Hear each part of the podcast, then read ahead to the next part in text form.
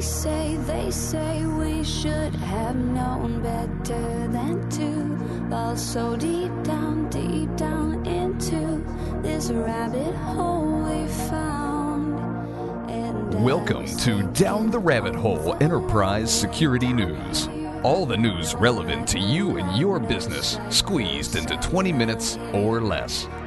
And now, welcome your Monday morning information security quarterbacks, James Jardine and the White Rabbit, Rafael Los.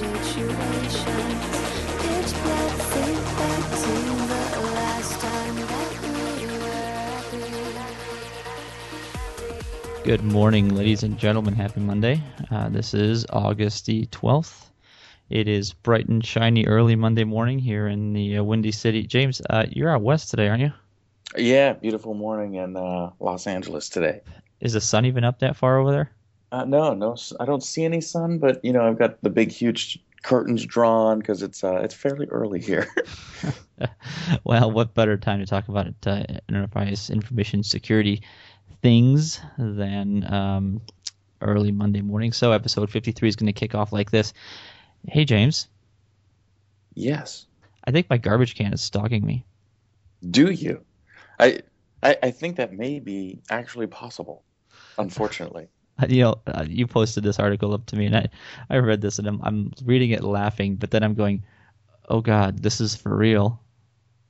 yeah, you know it's no joke. I mean, I found this story um, out there about no, this isn't a scene from Minority Report. This trash can is stalking you, uh, which you know the idea is that these trash cans have something in there that be that's able to sniff your wireless Mac ID from your phone or your other mobile device, and basically kind of track your your footfall in the area. Right? They, they say that they're not tracking anything personal about right. It's just that MAC address for marketing purposes, so they can see who goes into what stores, all this stuff. But it really does raise a lot of questions of how far can you go with this type of technology. Well, I mean, look, let's face it, uh, Google already has all of our MAC addresses because they war drive and do other things, right? Um, we give our MAC addresses to every AP that we connect to. Uh, it won't be long uh, before these types of things know where you, you know, we're gonna get a, uh, we're gonna get an email from a garbage can. I know where you were last night. well, you know, it's interesting. I mean, this is coming out of London where they're trying this, you know, and they, they put it out there and tried it for a little bit. But we've seen the same thing for uh, malls where I don't think it's been, I don't know if it's been implemented, but they've talked about it here about doing this type of thing in malls to be able to track users throughout the mall to see how many people actually go in the store compared to how many people buy something or go back in later or I left this store and this many people went to this other store specifically. So it's just kind of a new twist on something that's been out there before. Well, so and, and it's only fitting that it's London, the city with a bajillion cameras staring at you all over the place. I mean, you just don't want to know where people went; they just look at the cameras, right? Yeah, exactly. I mean, I guess you could use trash cans to do it. It is interesting though, just to think of the idea that everything you walk by, you know, is, is picking up information and gathering, or whether be it benign or something worse than that. You know, at the end of the article, it talks about being able to attach specific attributes to people. For example, if this MAC address is going into the ladies' restroom, right, then hopefully we can assume that the user of that device is a female. I don't know if you can assume that anymore these days. Well, we'd like to assume that. Yeah, yeah I, I still would anyway. Call me old fashioned. uh, so you know, I think this is dangerous. I, mean, I I think it's cool, right? For marketing, this is I guess the the two sides of the of the coin, where and it's completely applicable to the from the enterprise world. Because I know there's a lot of a lot of our listeners. Maybe some of them are even trying some of this technology, um, but you're looking at the the sort of the collision between the increased ability for technology to tell us more about ourselves and more about our clients, more about our, our, our surrounding world. And at the same time, we're trying to, um, well, some of us are trying to keep some semblance of our, you know, privacy, uh, much of which is going away. But this technology doesn't work if you're not walking around with Wi-Fi on, right? Right. I mean, that's their recommendation if you don't want to be tracked, turn your Wi Fi off, which, you know, I mean, the thing that makes it difficult is do you want to, every time you're going out someplace, have to remember, oh, let me turn off the Wi Fi so I can't be tracked? And I find it interesting that there's somewhat of a difference. I mean, you could draw parallels between this and something like Facebook or Foursquare or some of these sites where, you know, you're going in and you're basically handing over tracking information. Hey, I just checked into this location. But we're doing that consciously. And here we're saying, look, just by owning a phone, I've now opened myself up to the idea that people are tracking me, whether they know it's me or not, but they're doing all this tracking. I didn't necessarily sign up there as I did when I signed up for one of these social sites. And I said, yes, I, am aware that me doing this is allowing tracking. Uh, so I can see a difference there. Yeah, I wonder how many of these garbage cans say, uh, caution, I may be tracking your MAC address. If you'd like me not to track you, please turn off your Wi Fi. On Android, click these 37 buttons. On iOS, click these features. I, I don't I don't suspect that's going to happen, and this is one of those where um, just because they tell people doesn't mean that anybody's going to know what the heck to do with it. I'm not sure what the what the public awareness of it is until, of course, it reaches a fever pitch, and somebody figures out how to hack these things, get the data out of it, learn how to stalk somebody with it, uh, and then it makes the news. And of course, then it's you know, but uh, you know, not to be over oversensitive on it, but I think we need to start thinking about the intersection of this type of activity with uh, the things that happen in our in, in privacy, I guess, uh, or or trying to keep some semblance of it because this, this, is dangerous. This is really really dangerous. Yeah, I think with anything like that, right? I mean, there's this idea that oh we're just going to use it for this um, it's marketing only but then it all you know it always turns into something more because if whether it's a security flaw in the system and somebody takes advantage of it or somebody just starts realizing look at all this data that i have and that you know start seeing the the, the money truck flying through the windows of look how much money we can make using this uh, so very interesting exactly hey james time for a knock knock joke knock knock who's there Indiana State Police, we've tracked our lap- stolen laptop to your house. Don't. yeah. Not so much a knock knock joke as our, our next topic here. So the uh, the headline that caught my attention, uh, this was from uh, earlier this week, and it says, "State colon no data breach after stolen laptop traced to Indy Home."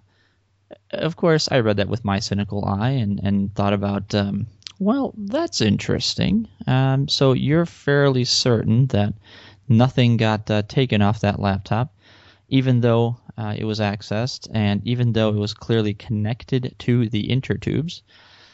Um, but so, how about a little backstory on this? So, it uh, this this article was hilarious in in a way that made me cry. Um, apparently, a Department of Children's Services um, you know told police that are state issued laptop.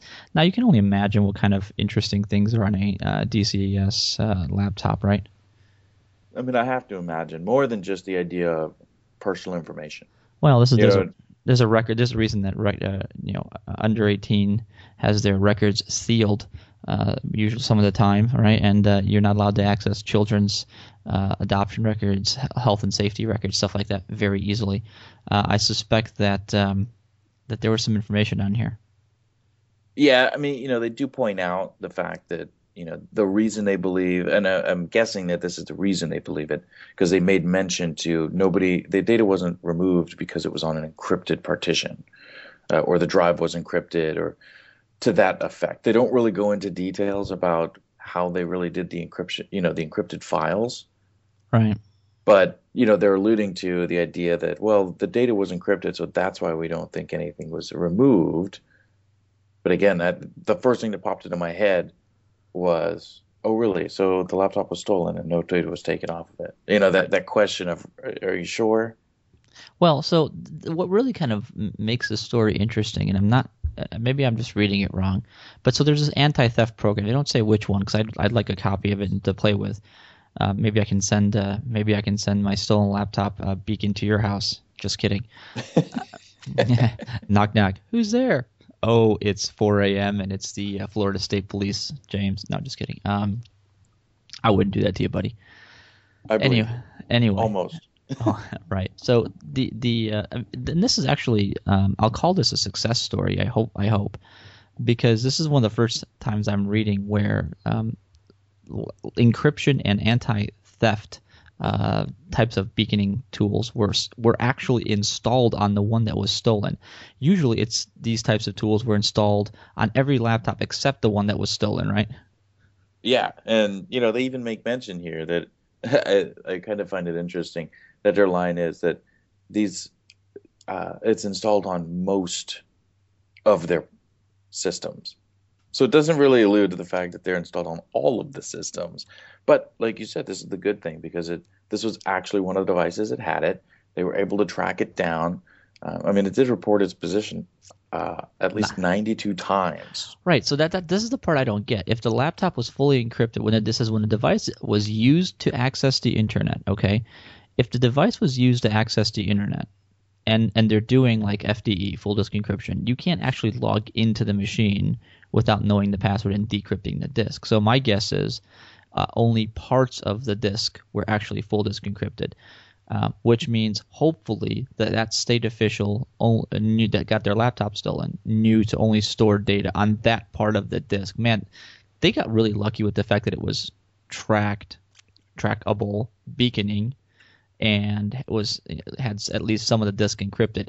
I don't know if they if I believe they got that lucky that nothing was, t- you know, there was no stray data. But then again, it was traced to a, uh, oh, it was traced to a very interesting place. Uh, this poor woman who apparently, um, the she, she paid money for this stolen laptop, which is unfortunate.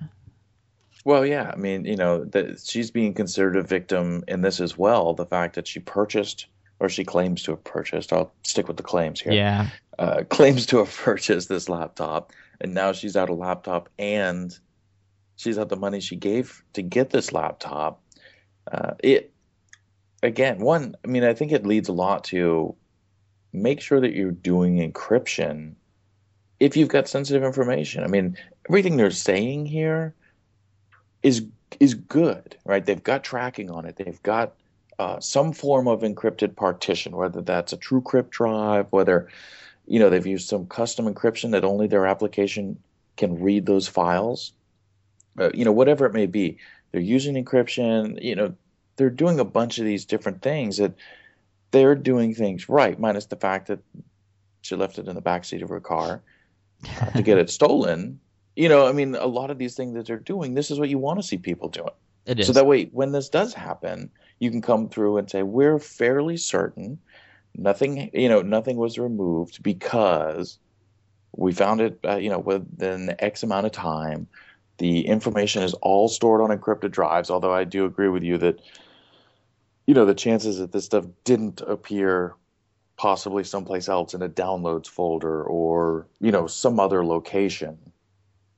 Uh, there, you know, there's a small chance of that, but that also depends on who received that laptop, whether they even have the capability to get that information uh, anyway. Uh, yeah, I think that's going to be part of the key here. All right, so let's let's roll through. Hey, um, there's another one uh, back from the eighth. Uh, the article is two held over attempted blackmail of a Manchester multi-million pound internet company.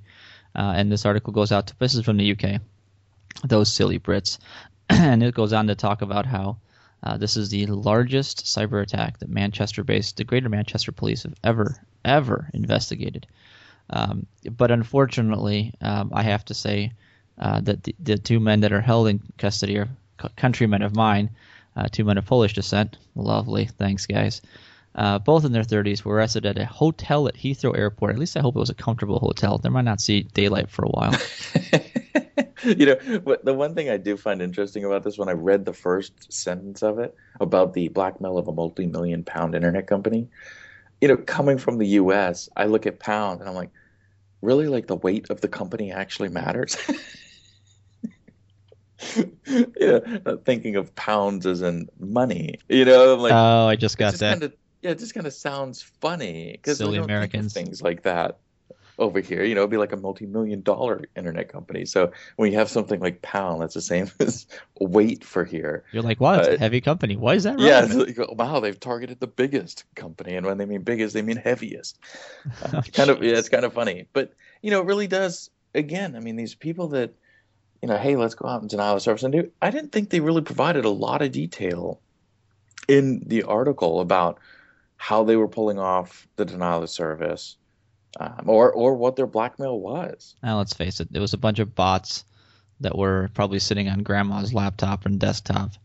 Uh, and and they were you know it says you know, they made one of their websites temporarily unavailable temporarily unavailable so they DDoSed one then um, when when panic set in at the company I'm guessing this is just you know conjecture but I'm guessing they they one of the sites goes down people freak out and they get this email that says so if you don't want the rest of your websites down permanently this is what you'll pay us. And uh, and rightfully so the company being extorted went yeah no we won't. Yeah, I mean, it, you know, it's one of those things that just shows this should be an indicator to corporations and companies out there that, you know, look, if this stuff is happening, people do get caught. You know, I mean, people get denial of service all the time. It's worth the time to, to report it, work with the authorities, let them know what's going on so they can then take appropriate action. Uh, and, you know, I think a lot of times you'd realize that or you find out that most of the time that this stuff happens, it's from people that are, you know, not so tech savvy, maybe, or you know, not very smart when it comes to thinking along these evil lines of, "Hey, I'm going to deny this for somebody, and I'm going to blackmail you, but I'm sitting here at the airport doing it for my hotel," you know, or something like that, and uh, you know, just for people to follow up with it. Yeah, I don't know. This uh, this next one kind of annoys me because I'm sure it'll be spun from a political perspective, but uh, I, am reading it in the Aussie version of uh, Yahoo.com, and yes, Yahoo still exists and has news for those of you currently wondering. But the headline is Obamacare months behind in testing IT data security dash government.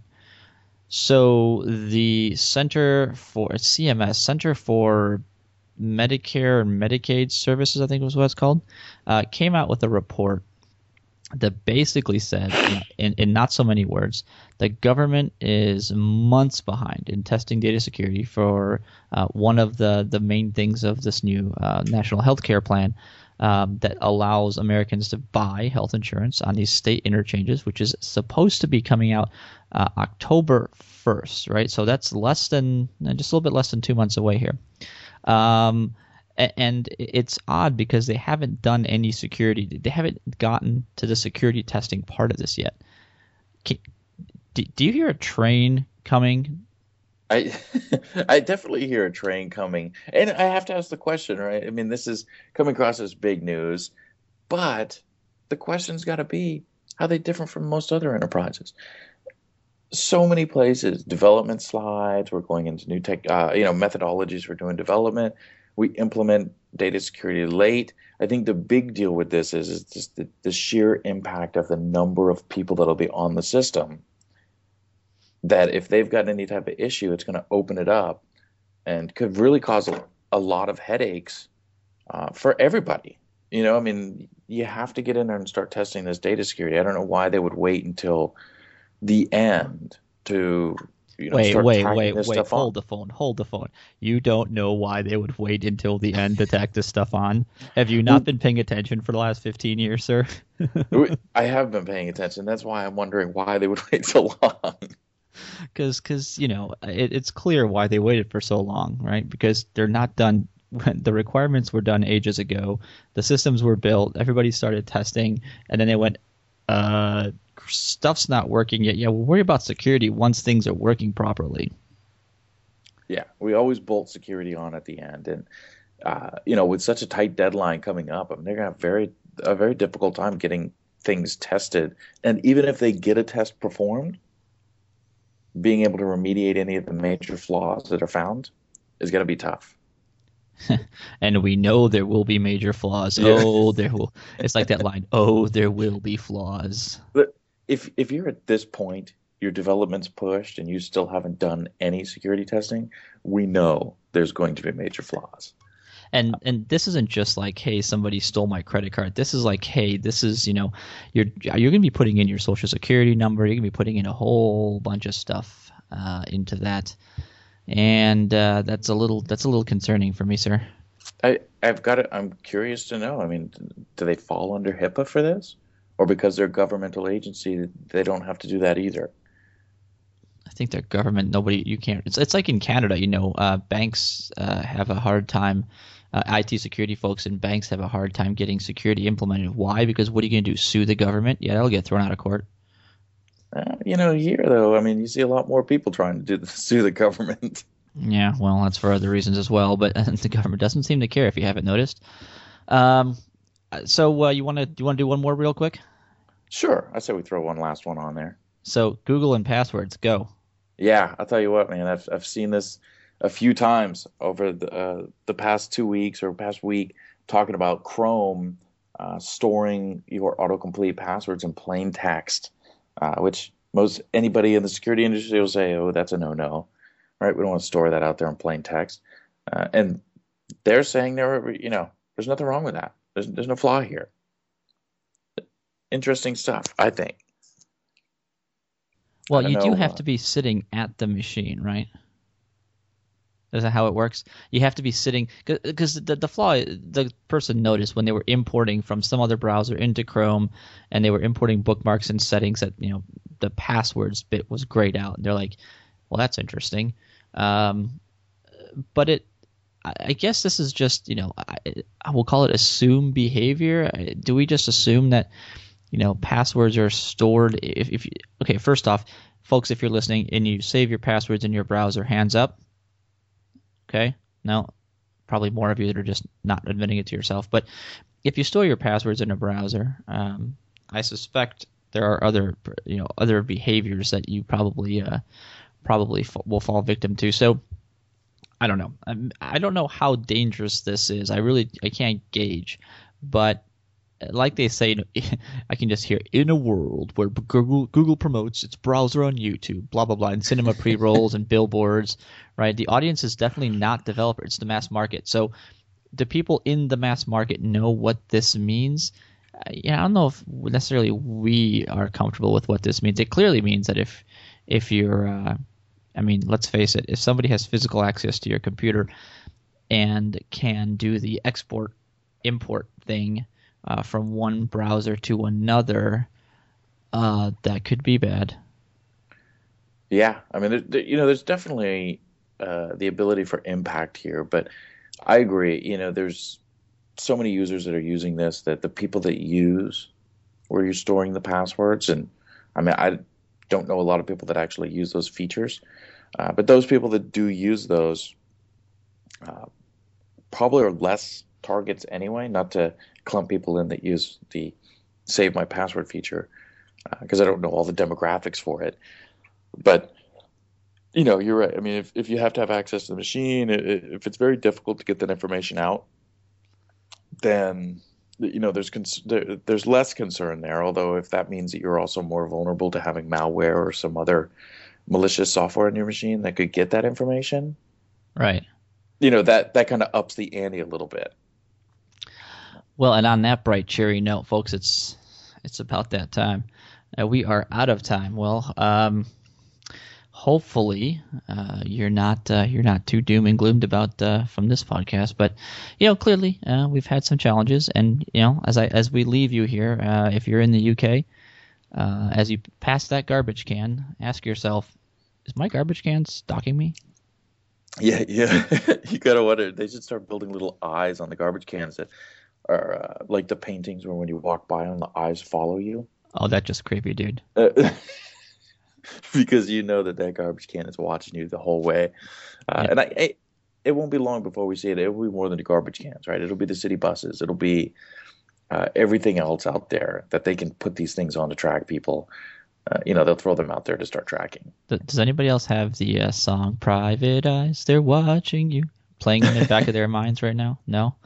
Okay. And on that uh, and on that note, as uh, as the uh, show Top Gear says, and on that bombshell, we're gonna end the show. James, uh, thanks for riding shotgun this morning. Hey man, get some sleep. Yeah, I'm definitely going to. Have a good one, folks. Thanks for listening. And uh, this is Raph. We will talk to you again when the news is fresh in two weeks. See you then. Bye bye. You've been listening to Down the Rabbit Hole Enterprise Security News. Give us feedback on our website at podcast.whiterabbit.net. That's WH1T3RABBIT. Or on Twitter at White Rabbit, WH1T3RABBIT. Until next time, on behalf of co hosts James Jardine and the White Rabbit, Rafael Los, thank you for listening.